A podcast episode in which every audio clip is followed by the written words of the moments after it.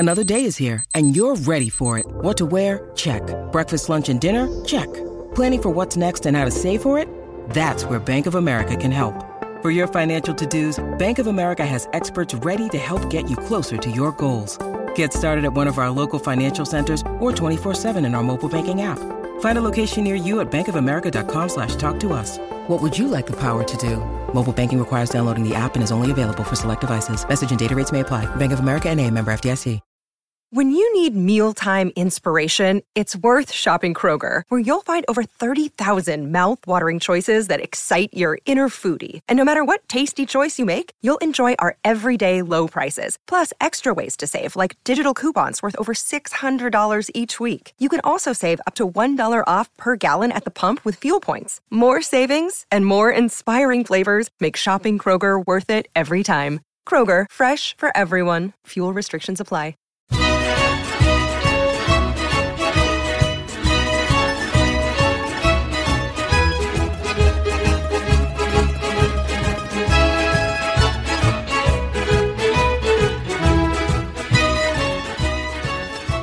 Hello and welcome to another edition of the Forza Napoli Calcio podcast. This is a podcast all about Napoli, of course, but you don't have to be a Napoli fan to enjoy it.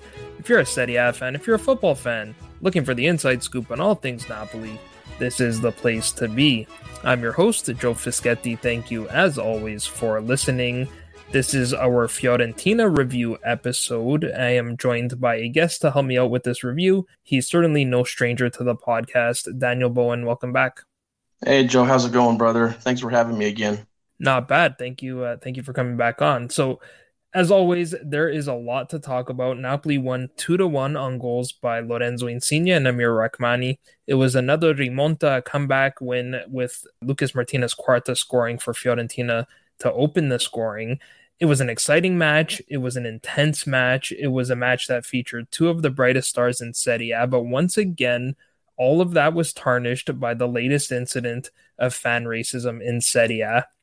I want to start with that because, unfortunately, that is the most important story from this match. If you haven't already heard, one or possibly multiple Fiorentina fans, I'm not exactly sure how many, hurled racist comments at Kalidou Koulibaly. There have been reports that comments were made to Victor Osimhen and Frank Anguissa as well. Dan, you were at the Franchi to take in this match. Were you close enough to hear the chants? And if not, could you see that something was going on after the match? Well, I'll be honest with you, Joe. I was sitting in the home section and I was wearing all my Napoli gear. And that might not have been the smartest thing to do, but I was the only guy I saw anywhere in town or in the stadium that wasn't in the visitor section that was wearing his Napoli gear. And one guy came up to me from Napoli and said, "Dude, you're crazy. You know that you're going to get jumped after the game." And I looked back at him and I thought about it. And then I just continued to try to enjoy the game. I went off to the side and sat away from everybody. So I basically had like a whole section to myself.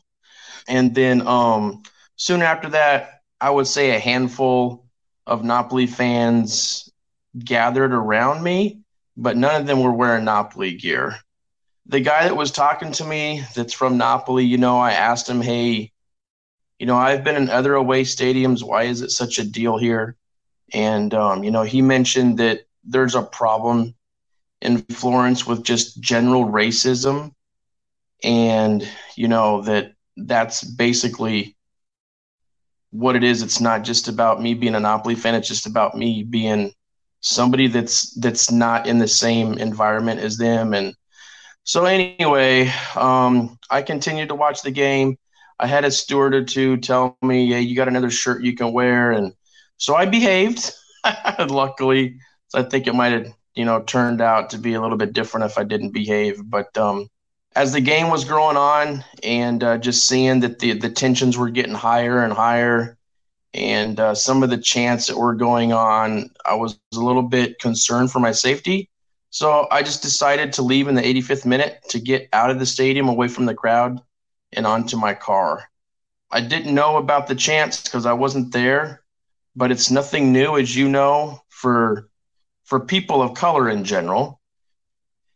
And we all know about Koulibaly and how much he's been how much of that has been directed toward him. So I was not surprised with his reaction and his frustrations. And, you know, it's something, honestly, that's, you know, very depressing, especially just because it's a sporting event. And why do you need to go to do that kind of stuff? So in a way, I'm glad I wasn't there, because if I was there, I probably would have had some type of reaction, and that couldn't have turned out very good. But the league, Europe in general, UEFA, FIDGC, everybody that's involved that can actually make some type of difference, they need to figure something out, man, because this stuff is absolutely unacceptable. It's depressing, to be honest, and they need to figure something out. Yeah, well, first of all, I'm happy to hear that you got out of there safely. I think that was maybe not, as you said, the wisest decision to go fully decked out in your Napoli gear sitting in the home section, but definitely a wise decision to get out of there early. I'm not sure how much you've read about the story today, but let me fill you and the listeners in for those who haven't been following it that closely. It was definitely the story that dominated the headlines, and rightfully so, and that's why I'm starting the podcast with it, because in situations like this, human dignity comes way before football, and credit to Koulibaly for calling it out. He made sure to bring it up, which is important, because had he not, nobody would be talking about it, and these incidents would just continue to go unpunished. And not that I'm saying that this will suddenly stop it. I'm not that naive, but you know, it's gotten people talking, and hopefully there will be something done about it. Victor Osimhen posted on Twitter saying, "Speak to your kids, your parents, make them understand how disgusting it is to hate an individual because of the color of his skin." Anguissa said, "You can call me a monkey. This won't affect the man that I am." A number of players posted on social media in support of Koulibaly, both teammates and other players. The president of the Players Association, Umberto Calcagno, issued a statement as well, and the FIDGC has opened an investigation, which, if I'm being honest, I'm not terribly hopeful about. These incidents keep happening, and the FIDGC keeps opening investigations, so clearly that's not enough to stop them from continuing to happen. If anything, the clubs are doing more than the league is. The last big story involving racist fans was in the fourth round at the Juventus-Milan match, where Milan goalkeeper Mike Maignan was warming up near the goal line, and a racist Juve fan went down into the front row and actually recorded himself making racist comments of the goalkeeper, and then he had the audacity to post that video on social media. So given the nature of that incident, that individual was quite easy to identify, and credit to Juve, they actually banned him for life from attending Juventus matches. This situation's a little bit different because the comments came from within the crowd, and as my friend Trevor Steins put it in a piece that he wrote for Viola Nation, in a crowd, people feel invisible and invincible, and Fiorentina have given the police access to their camera footage, but we've already seen reports that the technology is outdated and that the police will also rely on social media. So that doesn't give me a whole lot of confidence that these individuals will be identified. Then, if they are not able to identify them, do you think the club should be punished, say, by having to play behind closed doors? At a minimum, Joe. I know that's happened before. It happened with Inter when they had those chants directed towards Koulibaly. I think that was in, 2018 maybe?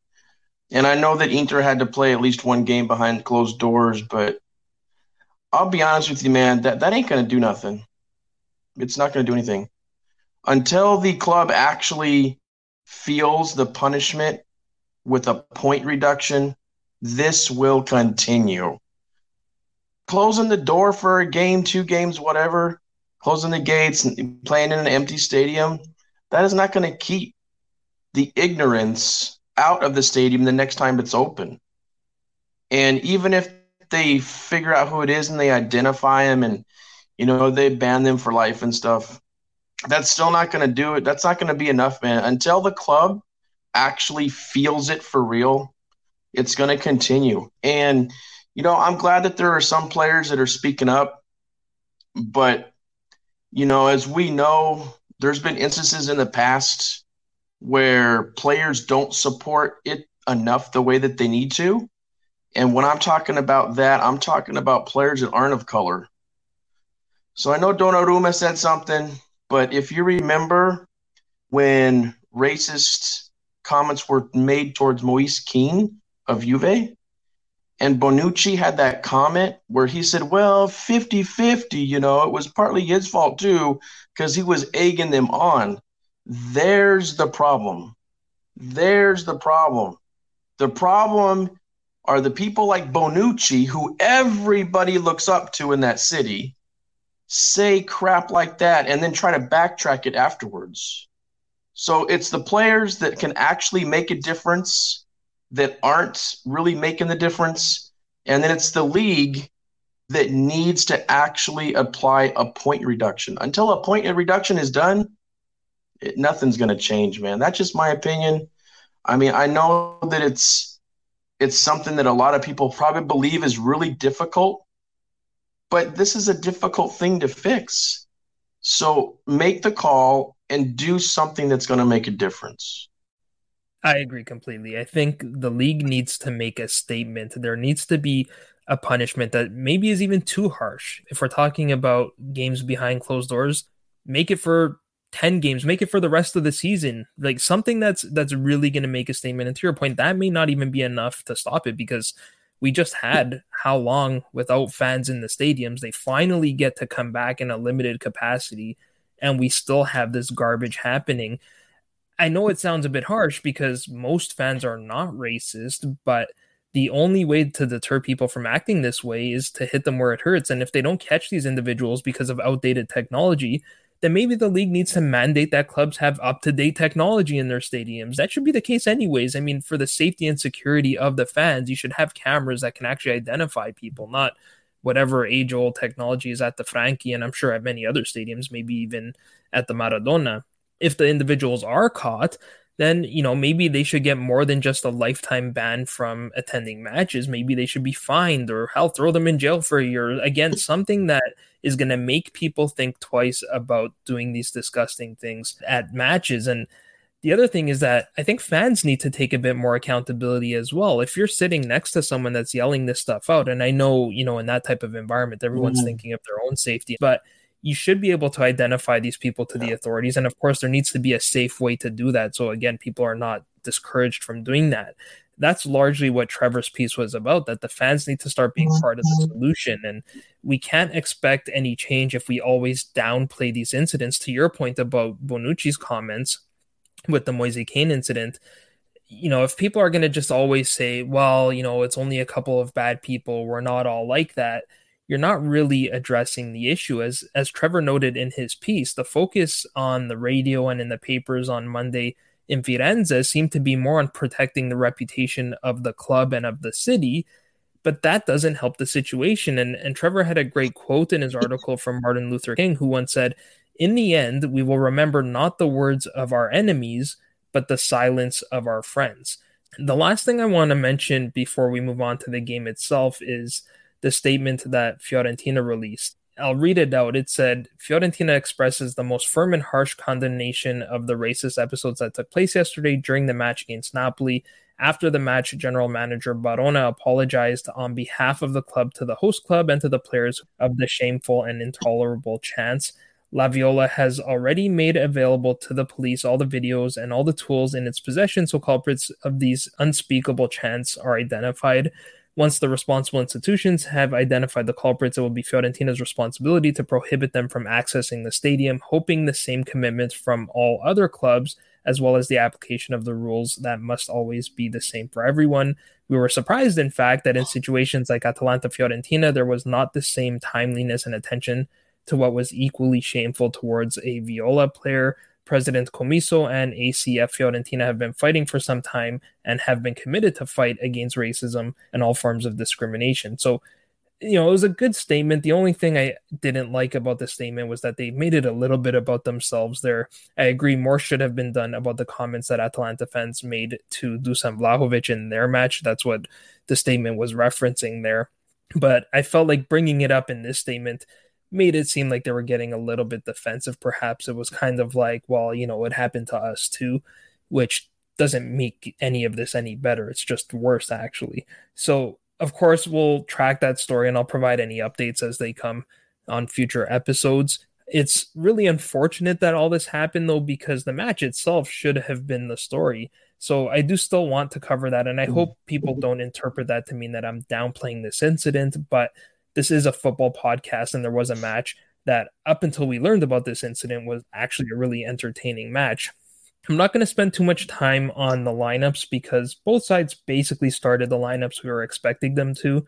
There were a few changes at the back with Fiorentina, but we know that Vincenzo Italiano likes to rotate his players, so that wasn't too shocking. The only surprise for me was that Eric Pulgar started over Lucas Torreira in the midfield. But I want to start with one of the big stories that we had heading into this match, which was the fact that two of the brightest stars in Serie A would be going head-to-head.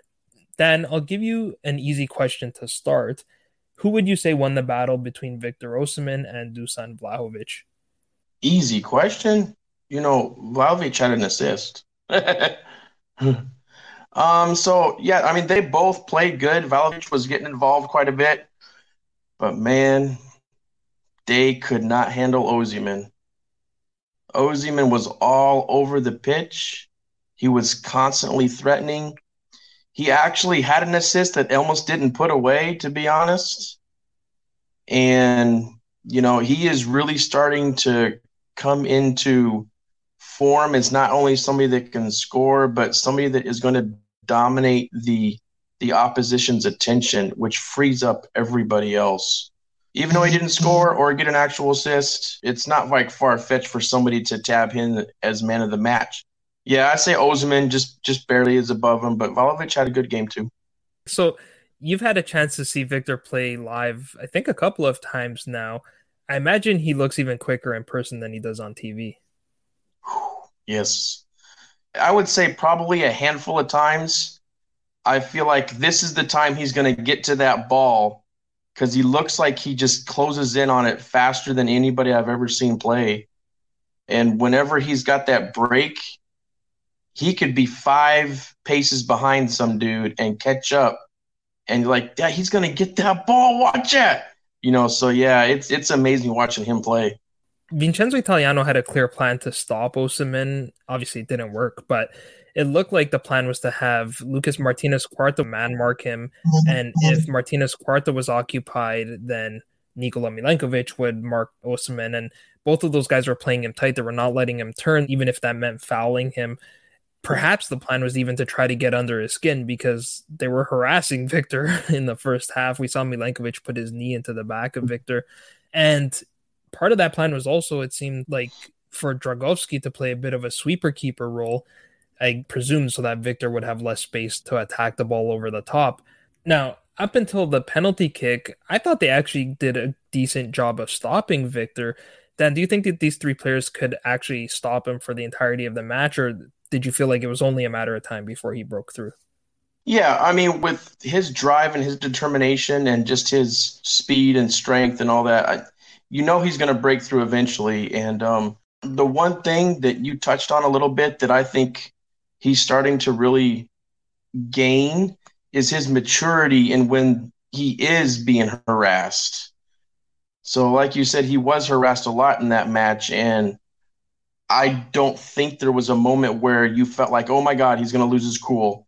He kept his cool the entire match. So that was very nice to see because he has had that before. He'll get a little bit hot-headed. And, you know, we saw that at the very beginning of the season. And I'm hoping that he's really getting into the point where he understands that that's going to be something match after match. They're going to try to harass him, get under his skin like you were saying. And as long as he can keep his cool, eventually he's going to break through, which he did. And Elmas just gaffed that shot, man. That was right where it needed to be, and Elmas just whiffed. I was in the stands, and I'm like, that is going to be the closeout goal. And did it go through Elmas's legs? I mean, that was crazy how he missed that. Yeah, I think watching on TV, it looked like the pass might have been just a touch too heavy, so you would hope Elmas would have got into that, but I'll let him off the hook on that one. But I thought Victor also got the better of Martínez Quarta to win the penalty. So let's talk about that a little bit. What did you make of the miss and then the goal on the rebound? Well, I mean, you saw how Insigne tried to put it towards the top left shelf. So I think he meant to do that, and the goalie made a good save by putting his arm up to get it. Honestly, I was on the other side of the stadium, and I couldn't really tell what was going on, and then the goal went in. I'm like, what happened? Oh! And then, you know, Chucky was able to rebound that in, so it was good that Chucky was paying attention and being able to get that rebound because I'll tell you what, man, if that didn't happen, like if we didn't get that goal off of that rebound, that wouldn't have been good for the match, you know. And I know Insigne hasn't been his best with penalties lately. I think he's missed, 3 out of 5? Am I right saying that? So I'm hoping that he's not feeling the pressure. His shot was actually a good shot. The goalie just made a good play. So hopefully he's not going to let that get to his head and he can just settle down and get those penalty kicks in. But, I mean, you have to think that Spalletti is thinking about maybe there's somebody else that might be an option to shoot a penalty. And, oh, man, I don't want that to happen, man, because – I don't know how Insigne would take that, man. You know what I mean? So it's a little bit worrying that he doesn't seem to be on point when he's shooting his penalty kicks right now. So I hope that turns around. Like, I hope the very next one that he gets, he converts, and he converts well. Yeah, I'm going to comment on that as well, because I was actually going to ask you if you think that Spalletti should consider someone else, but I do want to touch on the shot itself. I think this may have been something that was seen differently watching it on TV. If Insigne was going for the top corner, then I would say it was probably a poor shot because he caught too much of the goal there. Yes, Drągowski made a great save, sticking his hand out, but for me watching it on TV, it looked like maybe he was just looking to blast it down the middle, and if that was the intent, then I think it was also a poor shot because it did peel off to the left a little bit and allow Drągowski to make the save. And the other thing is, I think when you go down the middle, first of all, you have to go straight down the middle. You can't catch either side of the goal. And then second of all, I don't know that blasting it with all your power is the right approach when you're going down the middle, because you want to give the keeper time to actually dive out of the way. So if you hit it too hard, the keeper is still in the process of diving, and that again allows Drągowski to stick his hand up. I will give Insigne credit, though, for following up on the play. He was actually stopped again. This is the part that you probably couldn't see then, but he got in there and had the ball, and Drągowski came out and stopped that before Lozano followed up and blasted the rebound into the back of the goal. And I'm sure there were some Fiorentina fans that felt like Insigne fouled Drągowski on that follow-up. Personally, obviously, I'm biased, but I thought that was a fair play on the ball. In terms of Insigne's miss, my initial instinct was that maybe we should try somebody else out, but friend of the podcast Joey Cacavale looked into this and some of the conversion rates of the popular penalty takers around Europe, and Insigne's conversion rate is 80%, which again I thought, okay, that sounds a little bit low, but let me list off some other players for you. Frank Hessier is at 87%, Jorginho 85%, Cristiano Ronaldo 84%, Zlatan 84%, Leo Messi, 77%. And get this, I think you might fall off your seat, but Marek Hamsik, only 64%. He only made 18 out of 28 attempts. So when you look at those numbers, I guess 80% for Insigne is not too bad. The other issue is, I don't know who would be more successful than if Insigne is not playing, for example. Let's say he's being rested, or, I mean, he rarely gets sent off. If he's not playing, who would you have take the penalties? Ooh, that's a good question. I would say from a technique standpoint, probably look at Lozano, Fabián, or maybe even Zambo. Just from a technique standpoint, you know what I mean? From a feel of pressure standpoint, Koulibaly would probably be the guy that I would pick first. He just seems like he would handle everything, you know, calmly. He wouldn't let the emotions get to him. I would never have Victor shoot him. He just has not matured into that type of dude yet. And even from a technical standpoint, I just don't see him as a guy that can get exactly where he wants on the ball to put it exactly where he wants in the net. Fabián doesn't seem to get rattled too much either. That's a good question, man. Oh, man, I could just imagine, like, when they're at training, if Spalletti is, like, having dudes shoot penalty shots, what Insigne is going to say. You know, Spalletti's got to be thinking about that. he's got to be thinking about that, man, because the last thing that you want to do is penalty shots to be something that you're not strong enough in, and you end up losing points because you're missing penalty shots. You know what I mean? So that's in Spalletti's mind right now. And I think Politano has shot penalties in the past, and, man, he took a penalty shot this year, though. I think it was in a friendly. Man, it was weak. Like, the ball seemed to crawl towards the net. Maybe he just mishit it because he seems to be, you know, technically sound too, and I don't think that the emotions get to him too much. But, man, Joe, that's a good question, dude. You'd have to ask Spalletti that question without Insigne around. Insigne had to be off in the distance somewhere not listening. You mentioned Hamsik. Oh, man, I hated watching Hamsik take penalty kicks, man. Oh, my God, how many penalty kicks did he skied over the crossbar? Oh, God, he was – oh, man, I honestly, every time Hamsik took a penalty kick, I was like, he ain't going to make it. Every single time, man. You know, I love Hamsik. That's my boy, but penalty kicks just weren't his thing for some reason. This was kind of the point of the question, because I was asking myself this, and when I look at the squad, I think you just got to let him keep taking them, because it's not easy to identify a clear sort of backup. I think if Mertens was playing regularly, he'd be the obvious guy, but we'll see, you know, what role Mertens plays on this team. I think he'll be a backup. And then I was thinking, you know, maybe Zielinski or Fabián, but I'm not sure they'd have necessarily a higher conversion rate than Insigne. Back to that battle between Osimhen and Vlahović, I thought Osimhen was really our only threat in the first half. I think part of Italiano's game plan was to press high, and it seemed to work, at least in the first half it did. Actually, for the first 15 minutes or so, it just seemed like both sides were pressing high and both sides were forced to play long balls. It was almost like the keepers were just passing the ball back and forth between each other. And then I thought Fiorentina were the better side for the middle portion of that first half, and they pinned us deep in our own end, and that's when Fiorentina scored their goal. You mentioned Vlahović got an assist, which was off a corner kick. What did you make of that goal? It was a bang-bang play, and after watching the highlights, too many of our players were sitting there flat-footed, man. They were standing around a little bit too much, and I've noticed that a little bit with their dead ball defense, like the corner kicks and the free kicks and all that, where they're not really marking up as much as they're trying to figure out what space they want to cover, man. But, man, when that ball gets in the air, man, you got to make sure you know where every dude's at. And they weren't ready for that, and it was a bang-bang play. So they need to work on that a little bit, I think. But, man, they recovered, dude. I mean, they really did. I mean, after that goal, you felt like, oh, boy, you know, is this going to be their first loss and everything? And when they came out in the second half, and you could tell at the very beginning, they're coming back. I mean, it was so obvious that Fiorentina was losing. They were running out of gas because they had been running around so much in the first half. And Napoli was just – they were executing. Everything that seemed like they wanted to do, they were getting done. The first I was like, where's Zambo, man? Is Zambo on the field? Because I don't know if he's touched the ball. You know, Zambo wasn't involved very much for most of the first half. But, man, that second half, he was all over the place. So, yeah.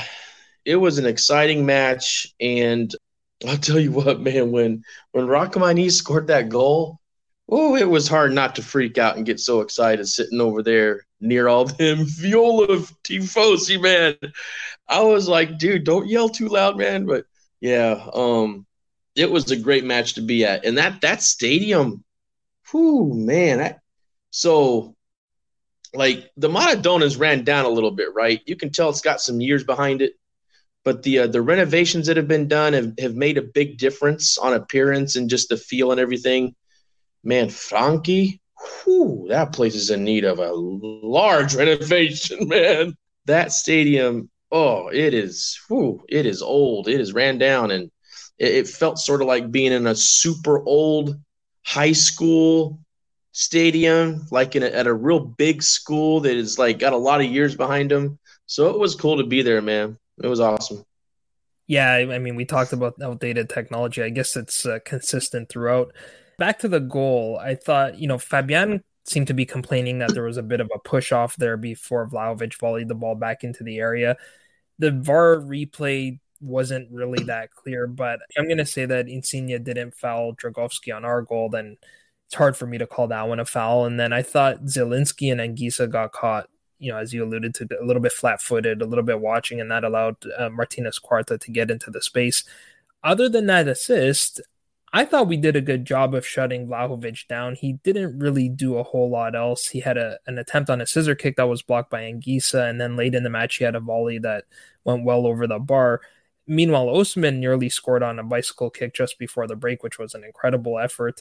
Then he had a great chance shortly after the restart after a beautiful sort of volley pass by Insigne, but he missed the target wide to the right. And then we talked about the play where he nearly assisted Elmas, which probably would have put the game away. I thought he also did a good job helping out to defend on Fiorentina's corner kicks. He had a couple of clearances there as well. So I think we have to say that Osimhen was the better of the two on this night, at least. We've already covered the first two goals, so let's talk about the game winner a little bit. It was scored, as you said, by Amir Rahmani in the 50th minute. We scored again from a set piece, which is something I think we're all still kind of getting used to because we're not very good at least historically, at converting set pieces. Dan, watching this one live, were you as surprised as the rest of us were? Oh, for sure, man. So I was on that side of the stadium, so I had a little bit better view of what was going on in the second half for our attacking play and everything. And Insigne and Zielinski were like right next to each other. And I'm like, where's Zielinski running off to? And then all of a sudden he comes back and he crosses the goal in perfect. And then it was like, it seemed like the entire Fiorentina defense just stood there because there was like three or four red shirts. I can't believe I'm saying red shirts when I'm talking about Napoli, but yeah, red shirts all around the ball. And I'm like, somebody going to get that ball in there, man. So I don't know what went on there. Viola was they were surprised by that play.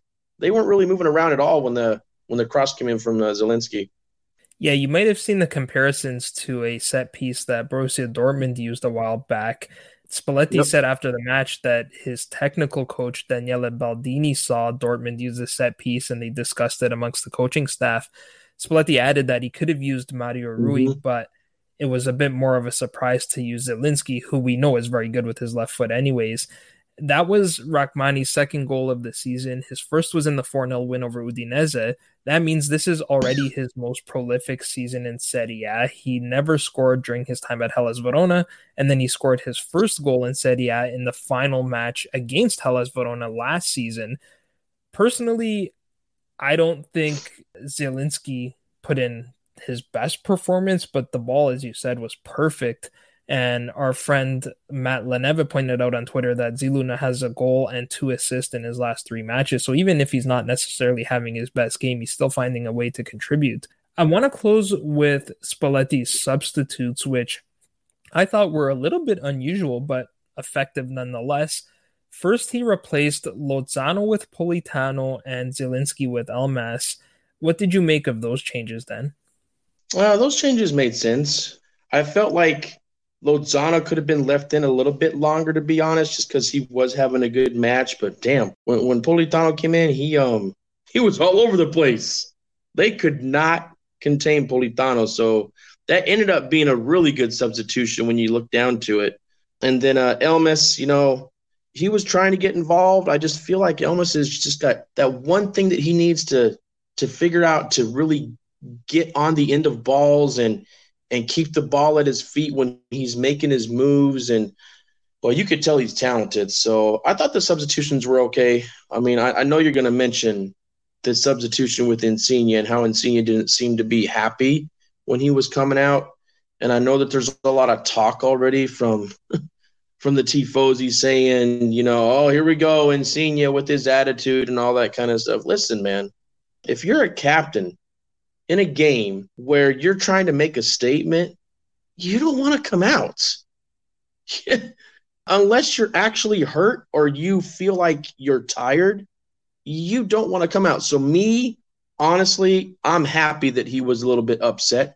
Just as long as he doesn't take it to the next level, you know, he needs to show that he wants to be on that pitch as the captain and as somebody to make a difference in the game. So the tifosi out there that are already getting on Insigne's case, man, they need to chill a little bit.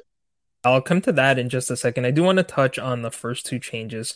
For me, I think Spalletti recognized that maybe we were a little bit too open or too vulnerable. I mean, the game was kind of going back and forth. Fiorentina started the second half pretty well, and I guess because they had that break to recharge a little bit. So they started pressing forward again. So I think Spalletti was focusing there on protecting the lead a little bit. You know, we're away from home.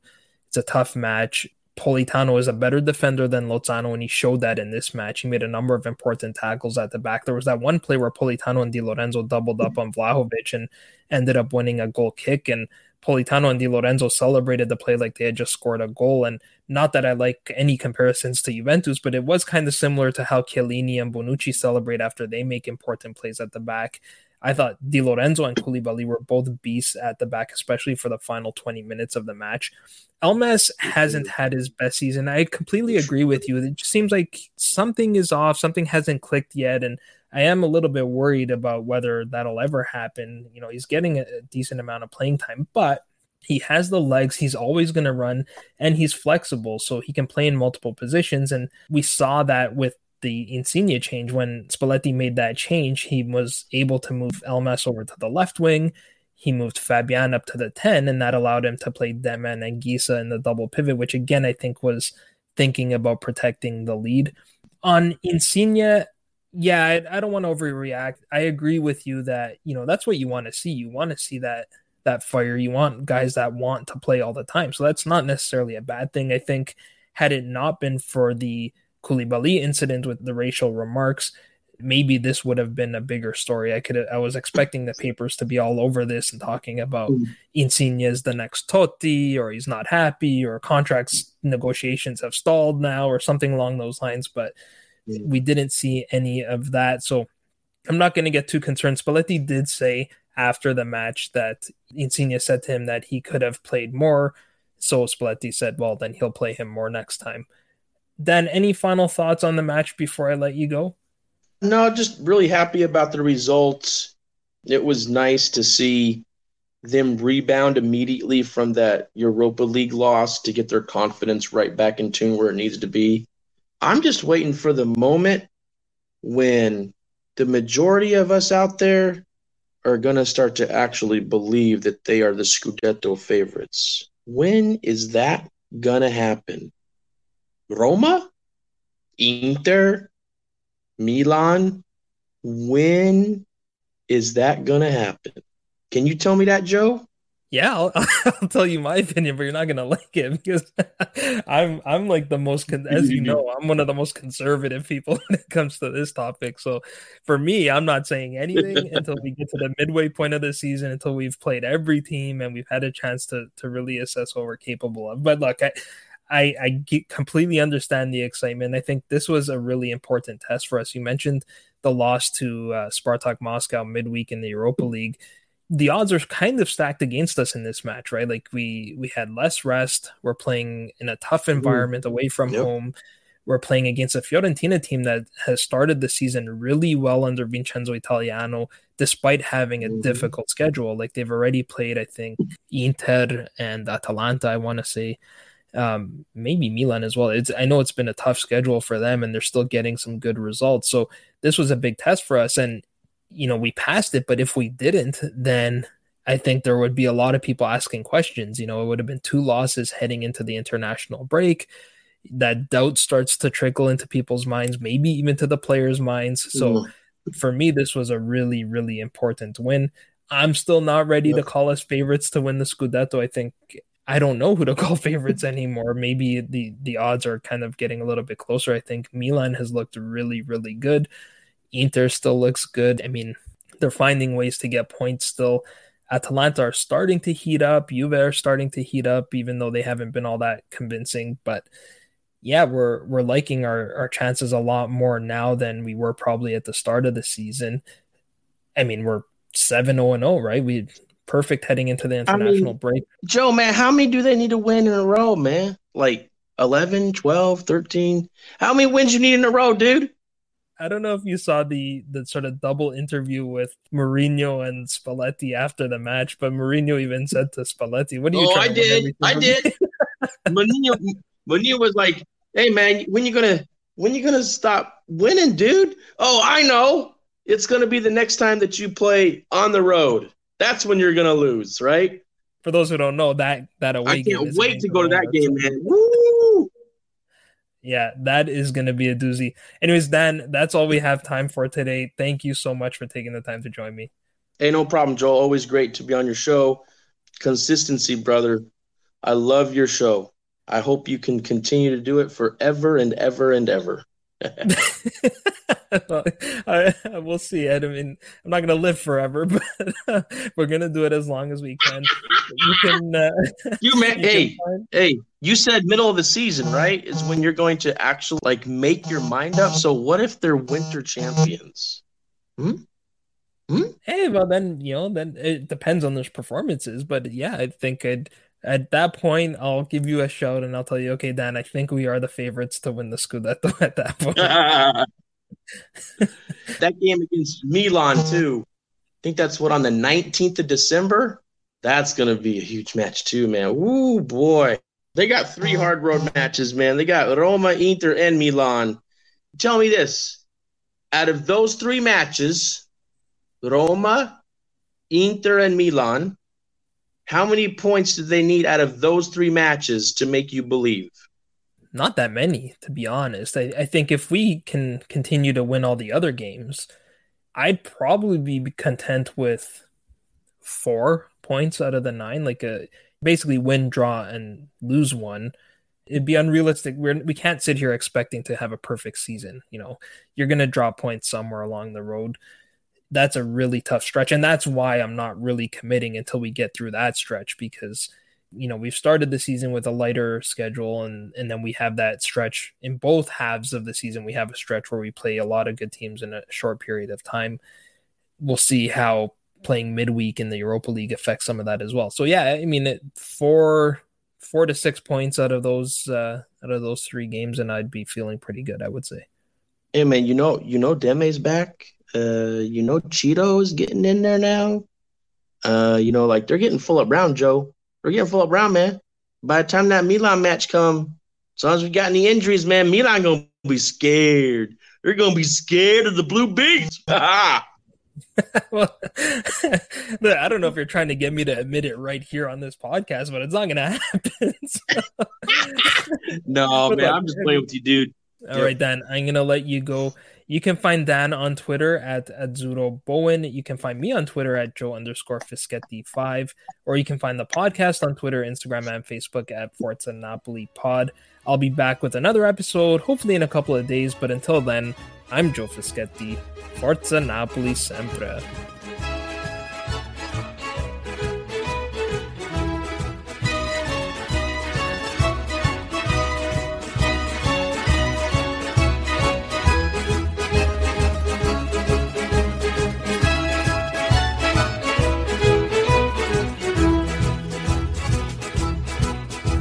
Ay sera navire mere salyette tu sayado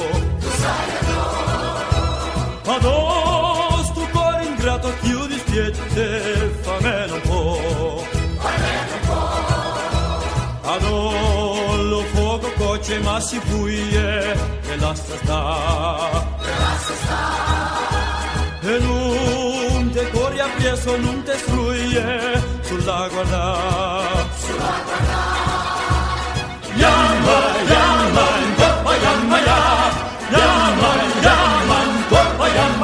Kurikuri kurikura kurikuri kurikura Yamba ya kurikuri kurikura